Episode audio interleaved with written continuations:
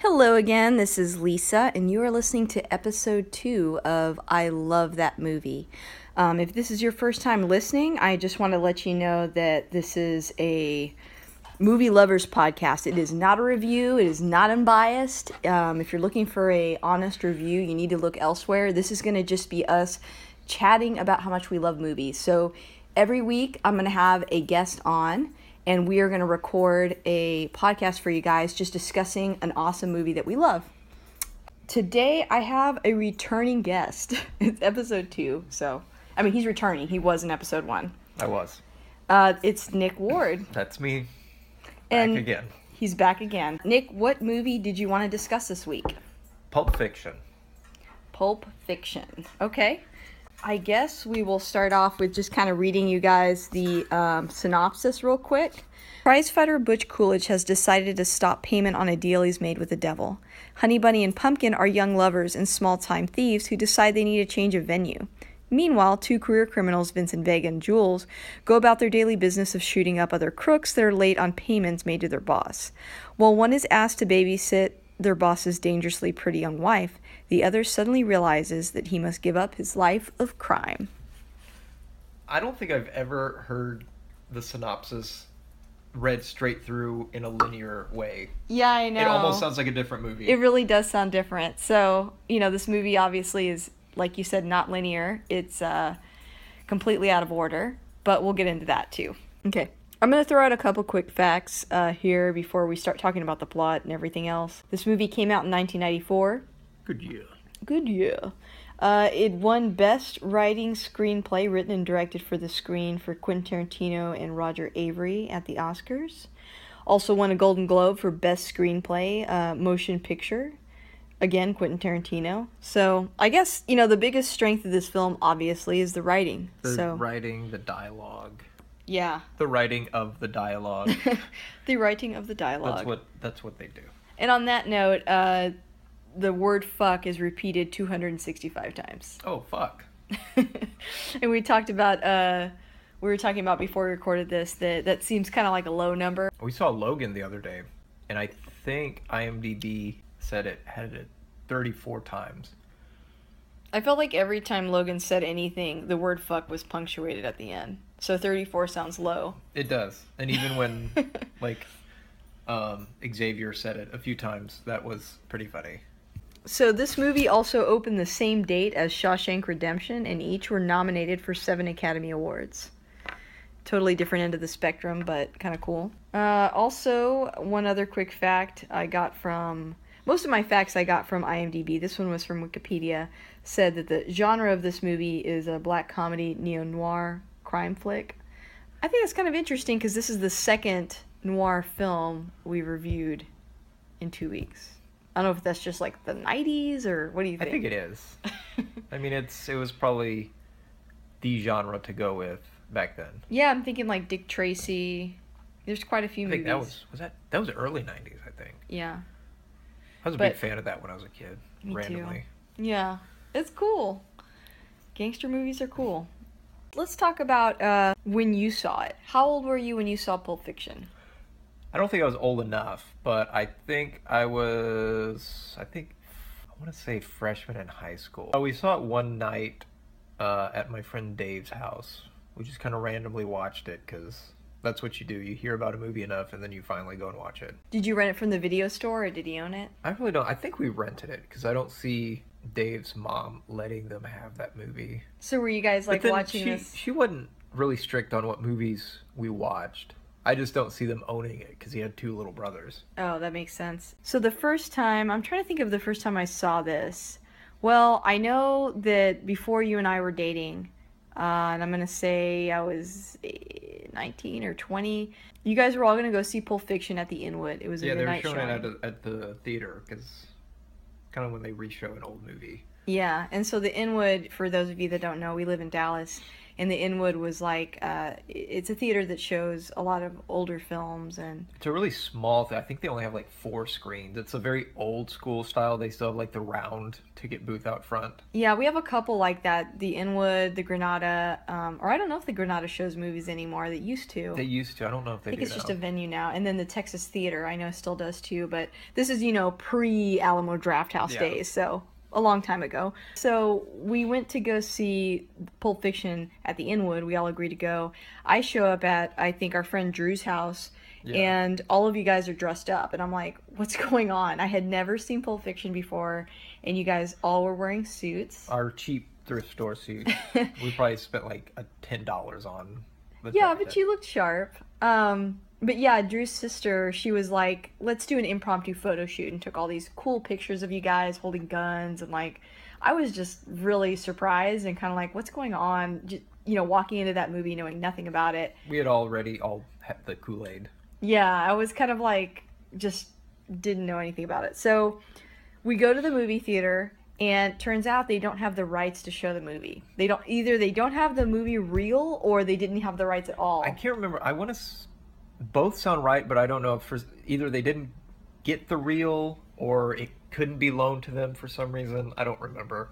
And so to make up for it, they're like, you guys can watch Kill Bill, which had like just come out. Yeah, I mean that was that was cool, but I think it had come out literally three or four months before, Yeah. So we just, I which mean, I we'd saw all twice in theaters, anyways. Yeah. I mean, I, I think I saw it with you guys too. Uh, but yeah, so we didn't we didn't see it, and then I just didn't see it for another couple of years. Yeah, we didn't do anything about it Yeah, I think I think we all went to IHOP or something after and that. cried. Yeah, I don't know if we cried. Well, maybe you cried, but cried. I didn't. I attribute a lot of my film taste to my uncle Gil, who had a really big movie collection and lived with my dad for a time. I think he loaned us Pulp Fiction. Yeah, seems And- like his his his type of movie. Yeah, so we watched it. Um, one funny thing about it is when the Gimp scene came up, I think my dad and my uncle were there. And just for those of you out there, my dad used to be a pastor. Um, and my uncle is also extremely religious. And they saw this scene and they both went, Oh my God, I forgot about this. Like Yeah, they recommended people- it to a me. Lot of, most people forget about that scene. I think because that scene doesn't really have much to do with the rest of the movie. It's just kind of in there because that whole part we'll get into later, but that whole part is so weird. Made for some really awkward family conversation. Um, you know what? Let's get into Quentin Tarantino. Quentin The Tar- man, The man. the legend. so Quentin Tarantino is Nick's favorite director, right? Yes, And I think yeah, it's being generous because I think Nick is in love with Quentin Tarantino. Uh, No. Yeah, I think he wishes that he was married to him and not me. It's cool, I get it. Um, if you're listening, Quentin, he's listening. I'll file for divorce. he he will. Nick went through a, a time period. Can I can I say this? I guess. So when we were first Wait, no, dating, don't say it. Too late. I'm gonna do it. Um, so when we were first dating, there were a lot of times when we were at a bar. I wouldn't say a lot, but there were times we were at a bar, and we are both having a couple drinks, and I call them Tarantino sightings. They were sightings. They were kind of like Elvis sightings, but Nick would see Quentin Tarantino like Mhm. he would be lookalikes, quote No. unquote. Literally look nothing like I don't him. think there's any Tarantino lookalikes. He he looks like Quentin Tarantino.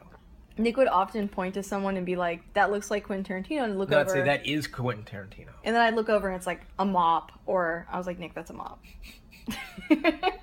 that is not It Quentin was Tarantino. never a mop. It was, always a person. It was a mop.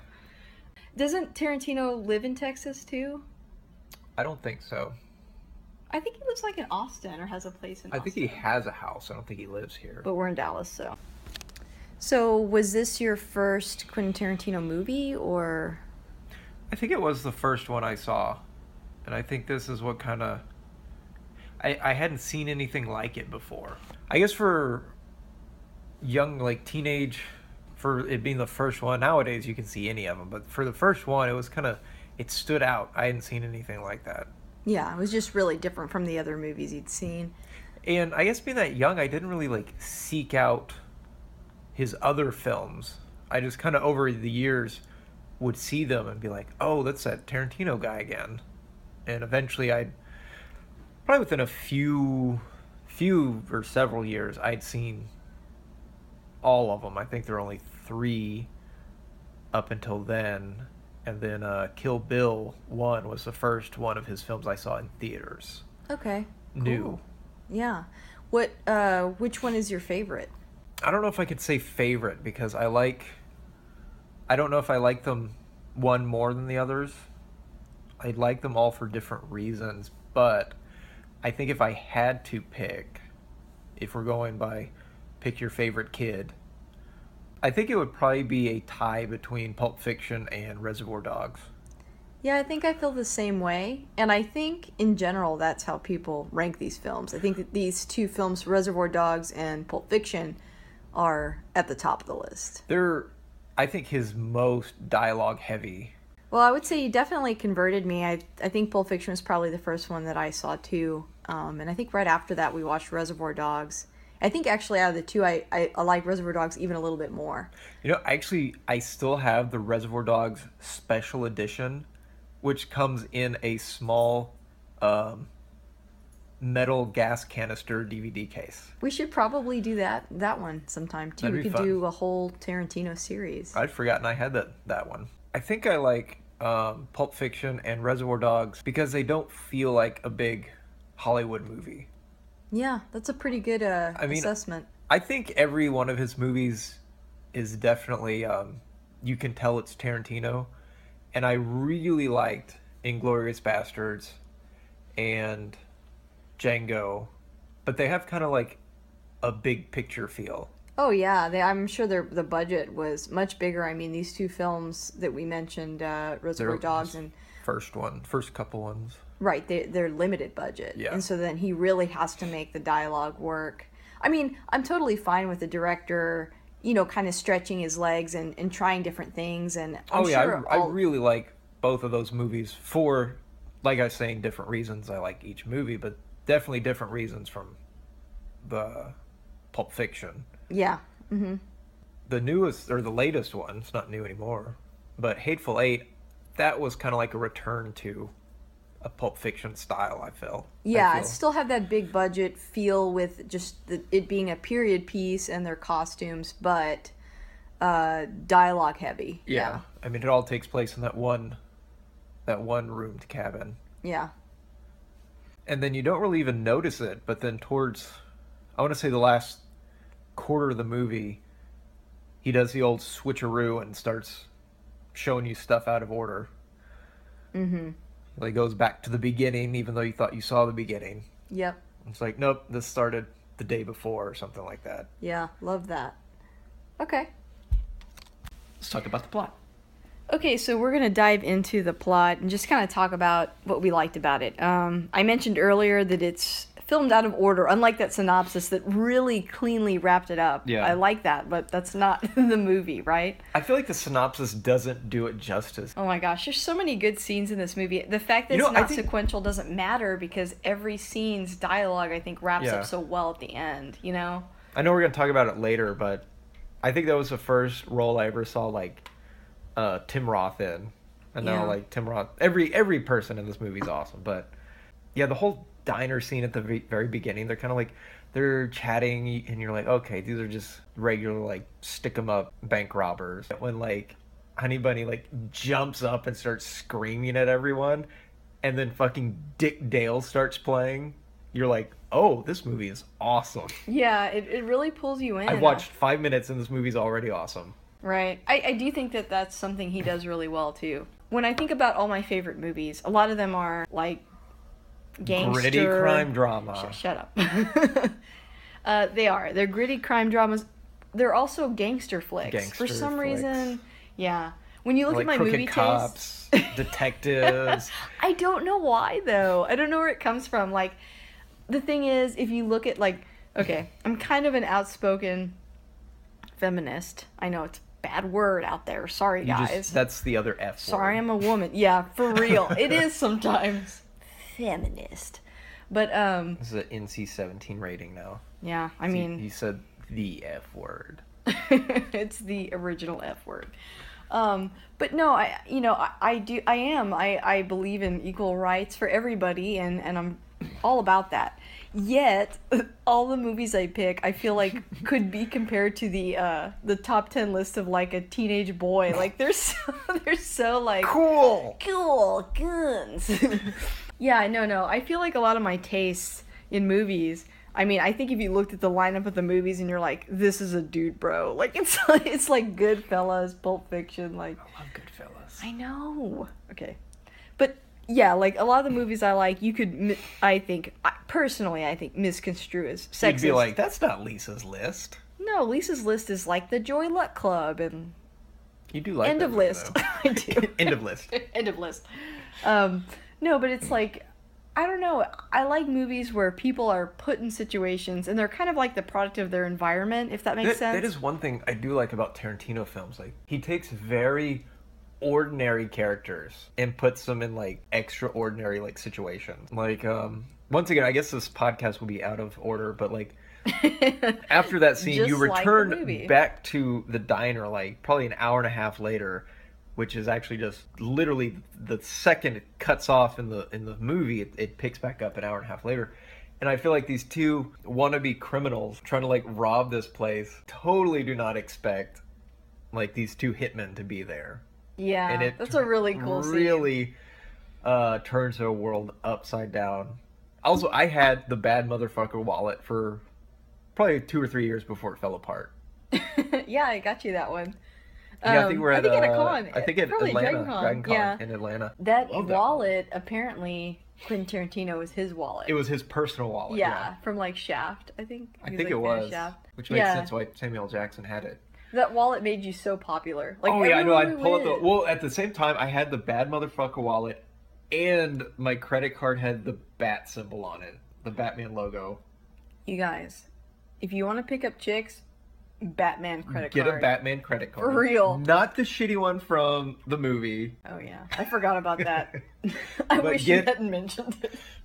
This oh, just just in podcast. This yeah, is over. It's over. I'm done. No, but okay, that was just the way everything has to to everyone deals with situations. Like, man, you think um, Butch has it rough whenever he decides to not throw the fight. It only gets worse from there. Yeah.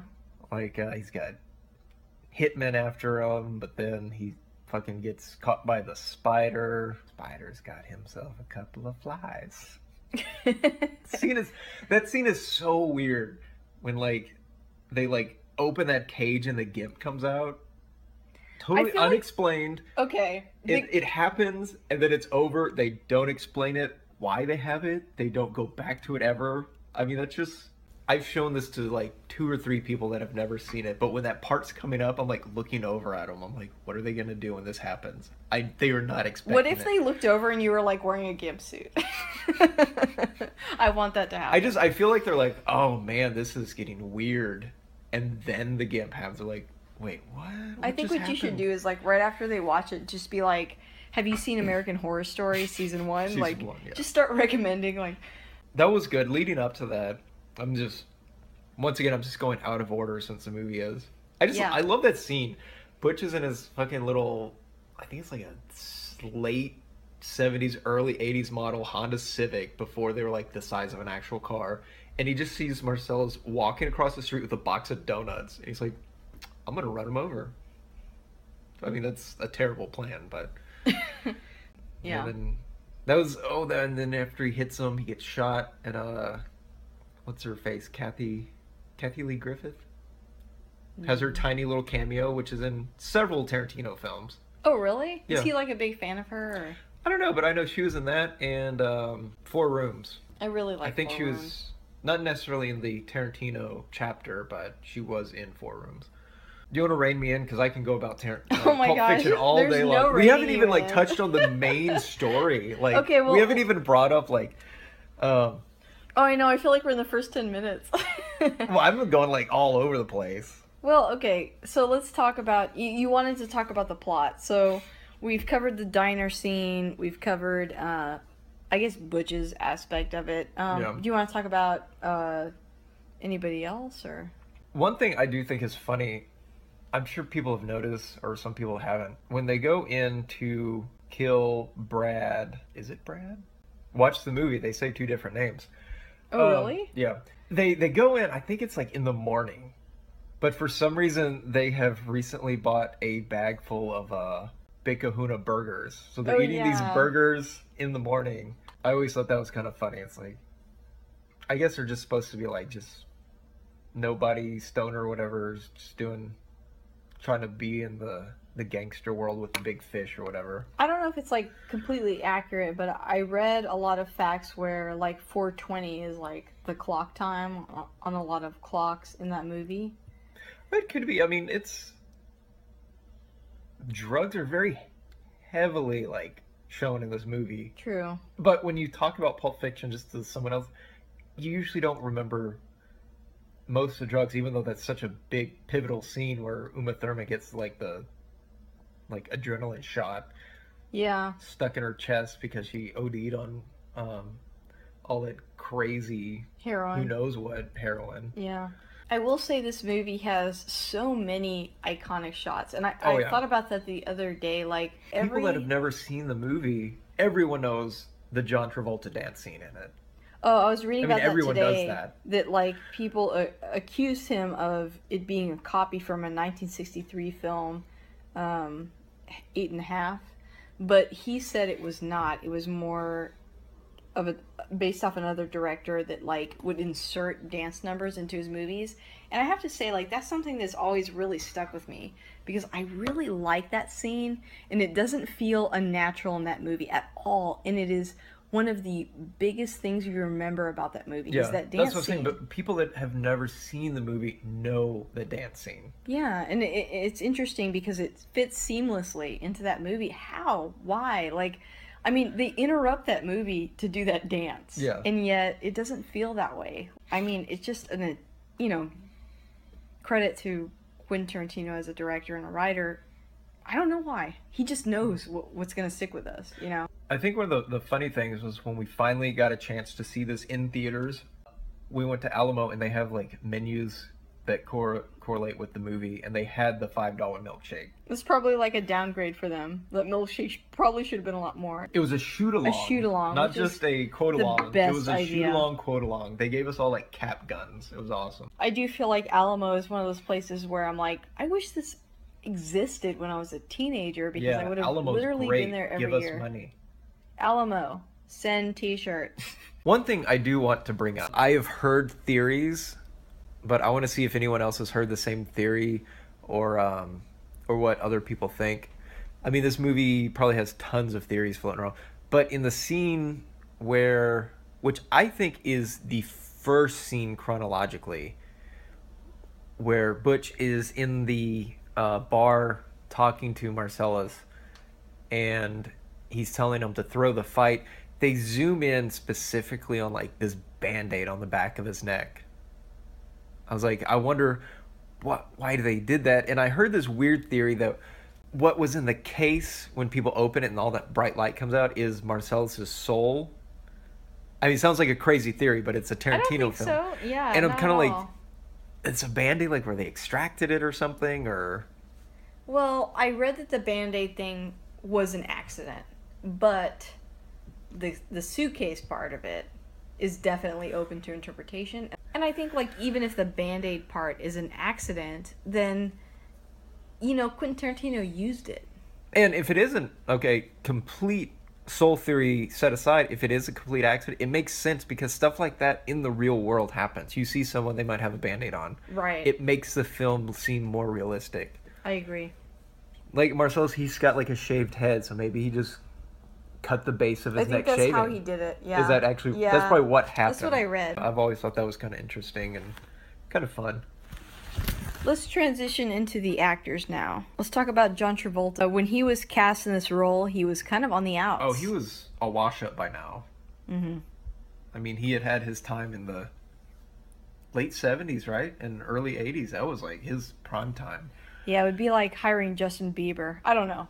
Pretty bad though. Mm, Will anyone hire him? no, they shouldn't. What do you think about his character in the movie?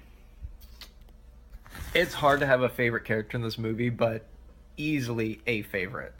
I agree. I think um, I guess now that we're talking about characters, I can do characters and plot, but like his he's such a badass, like almost on accident because he's kind of he's kind of dumb. But I thought the funniest thing about this movie was how shitty his demise was. He was fucking using the toilet in Butch's apartment and Butch just happened to be there. He saw his gun. He flushes the toilet. He's coming out and just gets blasted away. That's that's the end of him. And I'm like, that's funny because he didn't have like he didn't go out in a blaze of glory. He didn't make it to the end of the film. He just got back from like being on vacation or whatever in Europe and just gets blasted away two days later. Because you, you think there's gonna be some big like conflict there. It's almost like you think that character has more to offer than he really does. He's he's just a dumb hitman that's on a bunch of drugs all the time. Yeah. And he just happened to set his gun down, take a shit, and get shot.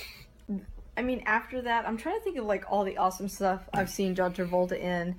When I think of him, I think of Face Off, but um, I also think of recently we were watching um, O.J. Simpson versus Oh, the people versus the OJ people Simpson. versus O.J. yeah. Simpson. Yeah, I think that's the most recent thing he's been in. it was good. It was really good. I like forgot that was him. Each well, he time looks he like crazy. yeah. I was like, he's melting. What's happening? it was insane. Uh, okay, let's go on to Uma Thurman now. Um, well, one thing I really respect about Tarantino is he puts female characters in his movies, and they are not. I mean, okay, they're the main character. They're very interesting, but they fit into their timeline. Like, he makes it to where they fit into the environment that they're in, but they're not waifs. They're not just the girlfriend. Like, I feel like Uma Thurman almost takes over this movie. It's almost like really she crazy. she kind of is. She's the mob boss's girlfriend. She gets her way no matter what. Yeah, I feel like uh, Like Vincent people Vega. are scared of her, almost like if this makes sense, scared of her in a good way. she's Very intimidated. Yeah. Yeah, she's she's really cool, and he's he's trying to keep up with it the whole scene, and he, Yeah, because he he's knows he his can't. his whole job in that scene is to make sure she has a good night. Yeah, Because like protected. Marcellus does protected and have fun. She Marcellus does not want her to like just sit at home bored. She has to be entertained twenty four seven, and like you have this feeling that you know he obviously wants to be and that's including powdering her nose. Yeah. Goddamn. God damn. So he's he's babysitting her, but he's in, he's falling in love with her. I feel like every second of the movie. Yeah. But so intimidated by her, and then and then she almost dies, which I feel like is the worst possible scenario of a date. Like the the scene where she gets the adrenaline shot. I mean that. I, like I said before, Quentin Tarantino has this gift of providing Oh, scenes so that just stick with you like forever. Yeah. Oh, that was right when he wrecked his car. That early in the film, he was saying like some douchebag keyed the car or whatever, and it's like he just plows it into the side of the house just to try to save her because he knew if he didn't, I mean, He's dead. the car doesn't matter anymore. Yeah. Uma Thurman is one of those actresses that, you know, when I try to think of all the great things she's been in, I don't know, I keep coming back to Tarantino. When we watched this movie, I thought her performance is so big for what a small part she has. Well, you know, in this movie, her and Tarantino were shooting ideas back and forth about a film or an idea called The Bride, Really? which later became Kill Bill. Okay. So yeah, they were like talking about that while they were filming um, Pulp Fiction. That so that idea sense. had been like in his head for years. Okay, well, let's transition into Samuel L. Jackson. Oh, this is. I say I'm a huge Tarantino and Samuel Jackson fan, but I can unfortunately not recite Samuel Jackson's um, Bible verse. You know, he was supposed to have an afro in that movie, I read that, the, but the he sho- the- he showed up in a Jheri curl, and Tarantino just thought, "Okay, we'll roll with it." I mean, Samuel Jackson's just that kind of person where, like, he can show up and say, "This is what I'm going to do." So And and you do it. I think he did that in The Kingsman too. Like, I don't think that character is supposed to have a list, but he just rolled with it. And it, it really worked. effective, yeah. It really made that character. Whenever I think of Samuel Jackson, I automatically think of uh, Deep Blue Sea. When the shark eats him, Yes, it, They ate me. All I can that of. motherfucking shark ate me.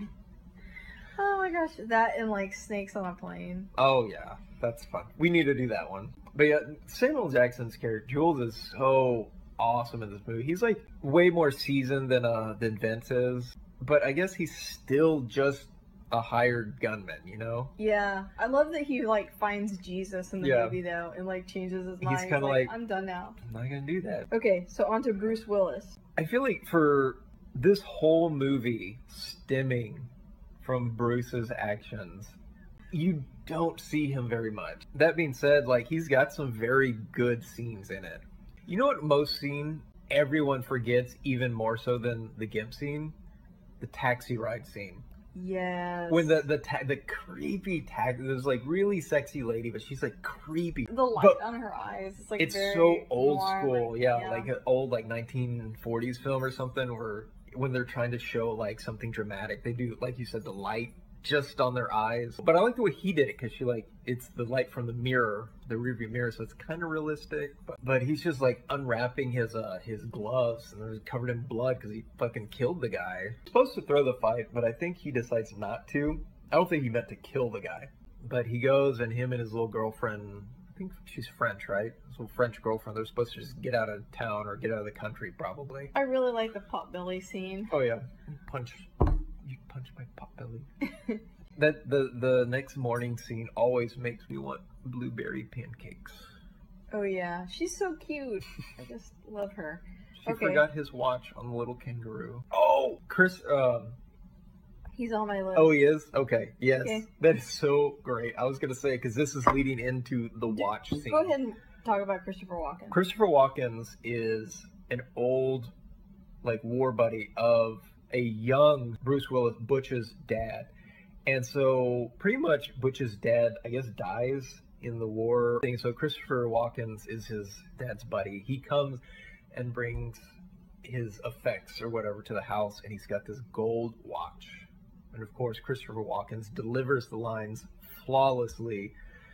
And he's like, We were we were captured. I'll try to do it. He's like, we were captured, and your dad wanted you to have this watch. And I knew if they found me, they'd take the watch. So I stuck the watch up my ass. and I forget how long it was, but it was like years. He's like, I had that watch for years, and he kept it up my ass. It's such a good And, scene. and I want you to have it. He hands his gold watch to this like little little kid Butch, and he just kind of takes it. And it's such a like funny scene because Christopher Walken is literally in it for like that two or three minute long like speech, but he's all his name is on the post because know- that speech is so like It's amazing. almost iconic now. I think like Christopher Walken. I mean, we grew up in a good time where he was in that. Oh, he uh, was in a bunch of stuff oh, back in the day. What was that video he was in? Chemical Oh, the Brothers, no, or- it was um Fatboy Slim, Weapon of Choice. Oh my god. He was like That's dancing and flying around the hotel. Yeah, Christopher Walken's for having literally three minutes of of I mean, screen like he was over. awesome. He was like, "I'll show up one day and just take over this." I mean, the film." whole like, As a kid, so my biggest like memory of him is on SNL, like the the Continental. The Continental? Yeah. I spilled champagne all over your boobs. He's got that two way mirror in the bathroom. Oh my god, we loved it. You left your glove, and he has that like a whole creepy like. He's got like a drawer full of gloves. gloves. Oh, I love him. Okay. Yeah, that that scene is so short, but it's so funny. Okay, so going back to the uh the robbery scene. Let's talk about Tim Roth for a little bit. Oh, I, I think this was the first movie I ever saw Tim Roth in, and I became an instant fan. Oh, for sure. And he's um I guess he's not much of a chameleon because whenever you see him, you're like, oh, it's Tim Roth. But I mean, he's I think I feel like he's a Tarantino favorite because um I mean he shows up in his most recent Hateful Eight, and um, He's great in Reservoir Dogs. I mean, Res- he's like oh, the yes. star of that movie, oh yeah, right? I mean yeah. he's the best. But I think one of my favorite uh, Tim Roth characters is um uh is it Ted Ted the bellhop Oh yeah, yeah. in uh, Four Rooms? Is it Ted? It's Ted. Is it- yeah. I think it's Ted. Yeah, he's so great, and the Tarantino segment of Four Rooms is awesome because Tarantino does the last segment, the last chapter of Four Rooms, and Ted has just had it. So he's chops off his finger, takes the money, leaves with a smile on his face. Nick and I are, are also like unembarrassed fans of Lie to Me. So that's a Do fun show. Tim Roth was pretty good in that. The show, eh, Tim eh. Roth, ten thumbs up. Nick and I used to watch that show and just look at each other and go, "You're lying. You're lying. You're lying."